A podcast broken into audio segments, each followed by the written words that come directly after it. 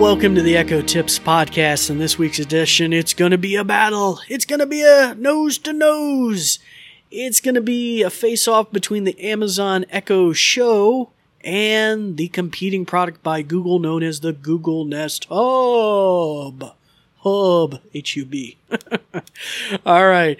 So uh, they're they're both in this space with the virtual assistants, and we're going to look in particular maybe some t- uh, two knockout blows that the uh, Google Assist uh, Google Assistant does on the uh, Hub Nest Hub line of devices in particular. So we're looking at ones that have screens on them in particular. We're going to look at two points that maybe might jump out at you and be a real advantage uh, for you when looking and comparing these different devices.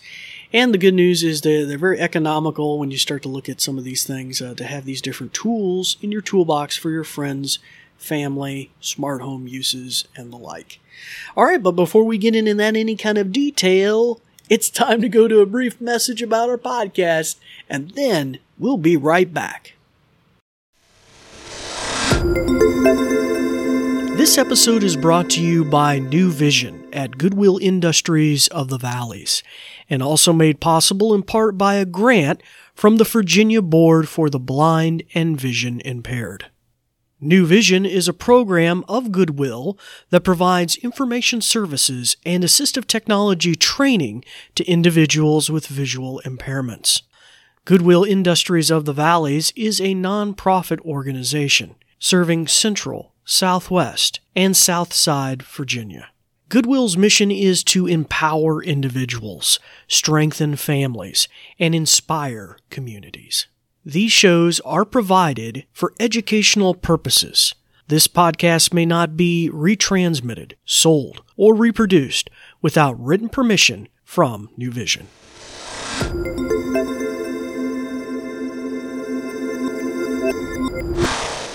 Well, hello again, and welcome back to the podcast. It's good to have you all with us this week. Uh, for our new listeners, we'd like to welcome you. My name is David Ward. I'm an assistive technology instructor with the New Vision program at Goodwill. And uh, we try to have little nuggetized episodes here on the Echo Tips podcast where we teach you new things about the Echo. We look at hardware, we look at skills, uh, we look at smart home things. And today, like I mentioned, we're going to actually do a comparison with the competing product from Google. Now, uh, for our returning listeners, we'd like to welcome you as well. And because of both of you, we're about to break 100,000 listens to the podcast. And at the tail end of the episode, we'll mention ways you can reach out with your thoughts, comments, and, you know, suggestions for future episodes as well.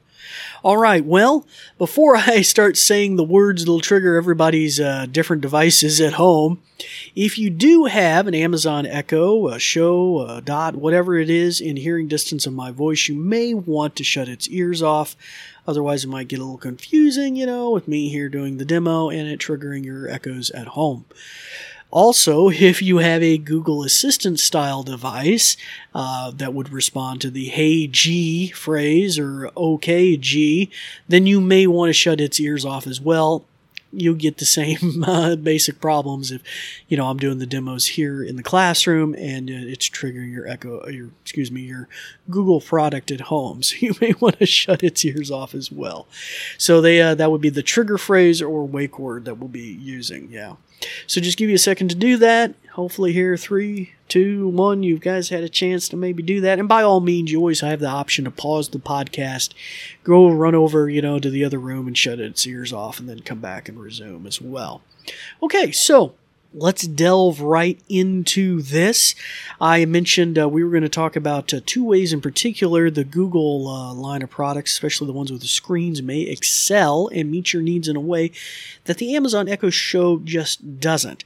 Now, the good news about all these lines of devices is they are very economical, especially if you start looking at the ones without screens.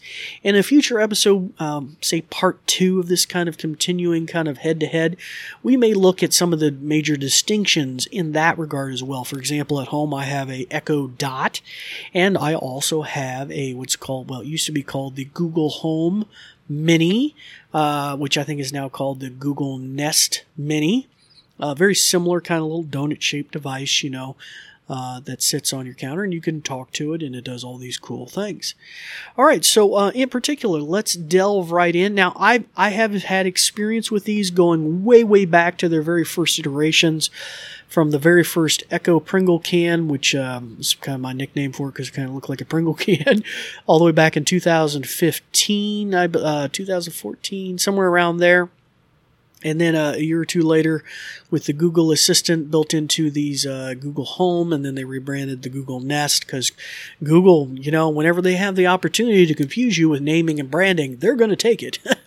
anyway, so uh, yeah, they changed the naming conventions there a little bit as well. But I have the uh, here sitting on my desk the Google Nest Hub, which has a little like I don't know what that is, maybe like a it's not quite a five inch display. Maybe it's a little closer to seven or six inch display. And this is the Gen 1 model. And then, of course, I also, you all are well, well aware from probably hearing past episodes that I have this brand new 10 inch, uh, uh, brand new Echo Show 10 with a motion control uh, robotic base or whatever you want to call that spins the screen around to point, point at you.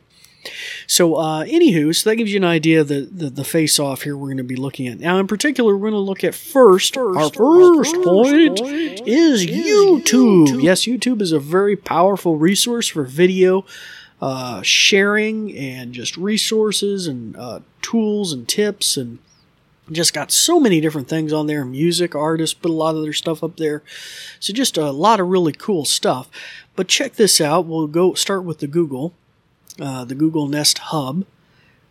Okay, Google, play Windows Weekly on YouTube. So that's a podcast. Right. Here's Windows Weekly slash video blog because it does have a video component to this show. No insurance? Ooh, no you know it's YouTube when there's commercials. That's the real YouTube. Okay, there was it's time commercial. for Windows Weekly. There Paul you go. Here. Mary Jo Foley's here.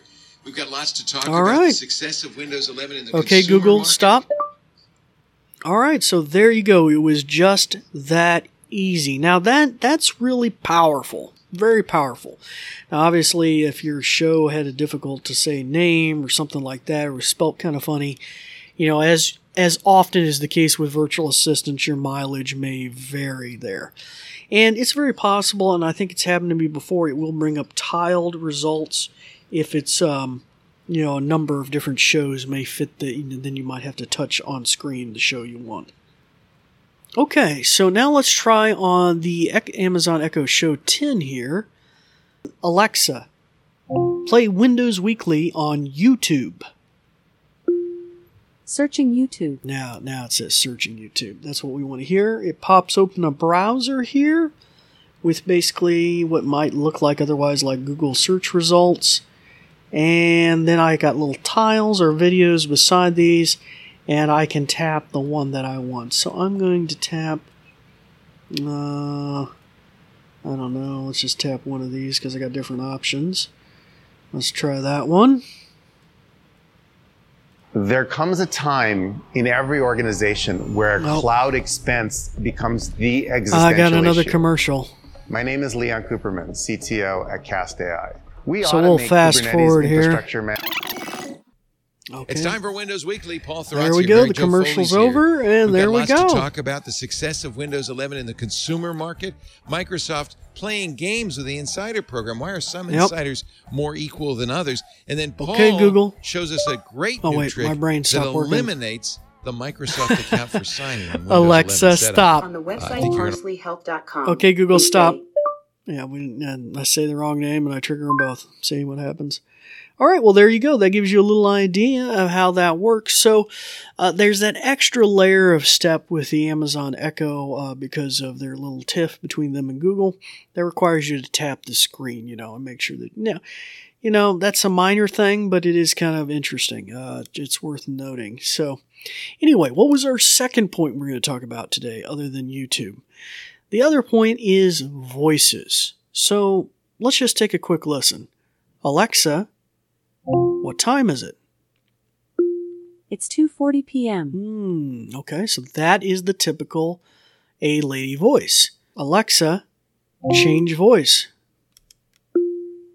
Okay, you're all set. All I'll be the there voice you you hear when you speak to this device. If you'd like to change how you wake me up, you can also change your wake word. All right. So there you go. You, in American English, you have basically these two voices. So now you're familiar, you're probably already very familiar with these. But notice the Google line of products. Okay, Google, what time is it? It's 2:41 p.m. Okay, so there's one voice. Okay, Google, change voice. Here's an example of one of my other voices. Would you like me to use this one? No. Here is another voice example. Okay. Would you like me to use this one? No. Okay, if you want to hear more voice options, you can find them in Google Assistant settings on your There phone. There you go. Okay, so it directs you to where you can go on an app on a smartphone or tablet to make additional customizations. Hey y'all, just a real quick uh, post production note here. I wanted to demonstrate some of the variety of voices here because when we do the query uh, verbal command, uh, you only get a limited spectrum of them, and there is a wide variety here. So, and I wanted you to hear them in high fidelity as well. So, I'm just going to take you through that real quick using the app as it was recommended here. And here are some of these voices. Here are the voices you can pick for your Google Assistant. If you like this voice and want me to keep using it, just stop here. All right, there's one. Here are the voices you can pick for your Google Assistant. if you Another like this voice and want me to keep using it, just stop here. Here are the voices you can pick for your Google Assistant. If you like this Just voice and want me to keep using variety it, just stop here. Here are the voices you can pick for your Google Assistant. Mm-hmm. If you like this voice and want me to keep using And want me to keep using it, just stop here. Here are the voices you can Mm-hmm. pick for your Google Assistant.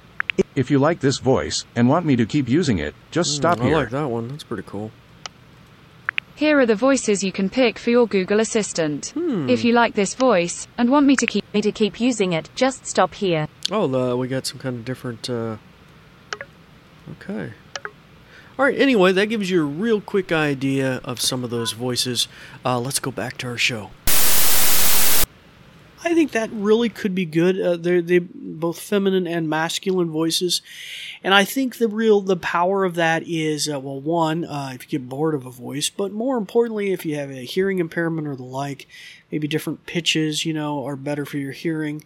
Um, then then you have that option. So I think that's just kind of it's a subtle, simple little thing, but it's pretty cool. You know, I really would like to have uh, more additional voices on the Amazon Echo line of devices, if for no other reason um, than just the hearing component. You know, maybe people can. You know, how long are we stuck with the A lady voice until we even got the masculine voice? I mean. Uh, uh, which I think was kind of codenamed Ziggy or something.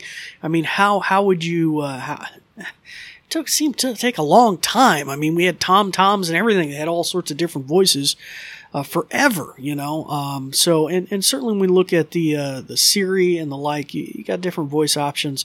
It'd be really nice to see that. So the Google the Google Assistant on the Google Nest devices uh, really seems to excel in that. That you have a wide variety of voices. So those were the two things we talked we thought we'd look at today. In future episodes we may look at some different other comparisons. Uh, that way that you know uh, have a little bit of a framework for buying options, uh, things to, you could have in the home. Honestly, I have both at home. I have an Echo Dot in my office, and I have a uh, the equivalent, which is the uh, now called the Nest Mini back when I bought it, it was called the Google Home Mini. But uh, I have both of them there, so that one one kind of fails me, I can always go to the other, you know, or or I want to kind of keep track of the different features as they develop on both. All right, so like I said, we'll talk more about that. There's a lot more to it than just those two features. But that's it for this episode. If you have any thoughts or suggestions, feel free to reach out to us on Facebook or Twitter at Goodwill Industries of the Valleys.